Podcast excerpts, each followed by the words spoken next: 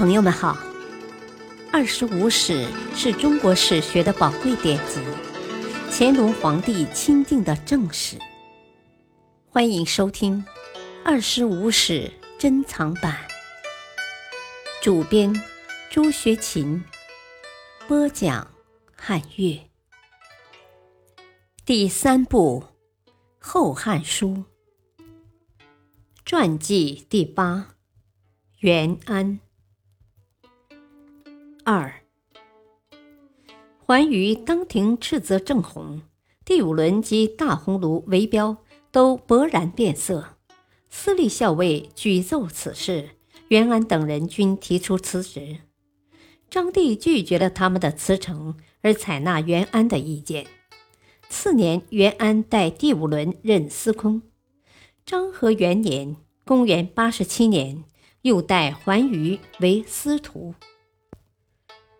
何帝即位，窦太后临朝，太后兄弟车骑将军窦宪北伐匈奴，袁安与太尉宋由、司空任伟及九卿至朝堂上书谏阻，以为匈奴不犯边塞，而无故劳师远征，对国家有害无利。然而他们连续上书，太后均未理睬，宋由感到害怕。不敢与延安等人联名，朱钦也逐渐放弃初衷，只有袁安、任伟二人据理力争。太后仍不接受意见，众人都为袁安、任伟担忧，袁安却泰然自若。窦宪出兵后，其弟魏魏、窦独、执金吾、窦景、仗势欺人。公开派人在洛阳附近抢夺行人财物，窦景又擅自征伐边缘诸郡突骑及善骑射者。渔阳治所在今北京密云西南，上谷治所在今河北怀来东南，雁门治所在今山西代县西北。三郡经将兵士送至窦景府内，官员们畏惧窦氏的权势，无人敢于提出批评。袁安则对窦景提出弹劾，并要求将依窦景之袭发兵的诸郡太守以及阿附窦氏的私立校尉郑据、河南尹蔡松治罪，但朝廷对此事均未作答。窦宪、窦景等人越加骄横，将其亲信宾客派往重要各郡担任长官，其他州郡也纷纷向窦氏表示归顺。袁安又与任伟举奏那些投靠窦氏的州郡牧、太守，前后涉及四十余人，此举深为窦氏所记恨。然而，由于袁安、任伟一向行为严谨。窦氏找不到任何陷害他们的口实。不久，窦宪再度出屯凉州。次年，匈奴北单于为耿奎所破，远遁乌孙，塞北空虚，匈奴余部无所归属。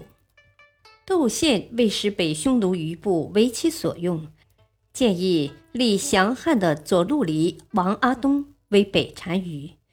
并且像南匈奴那样执中郎将领户，其事交由公卿讨论。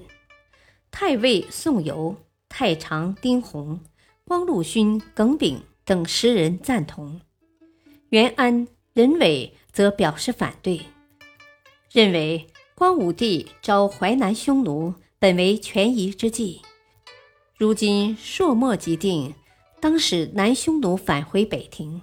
兼领其众，不应另立北单于，增加国费。袁安担心窦宪的计划得逞，又单独上书申明其意，诏令公卿议论此事。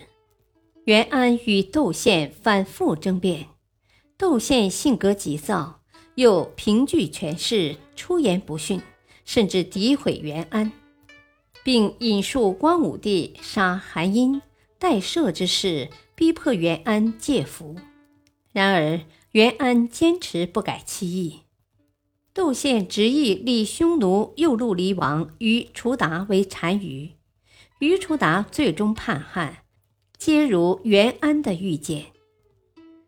袁安因天子幼弱，外戚擅权，每次朝会觐见，及与公卿商议国事，总是悲伤落泪。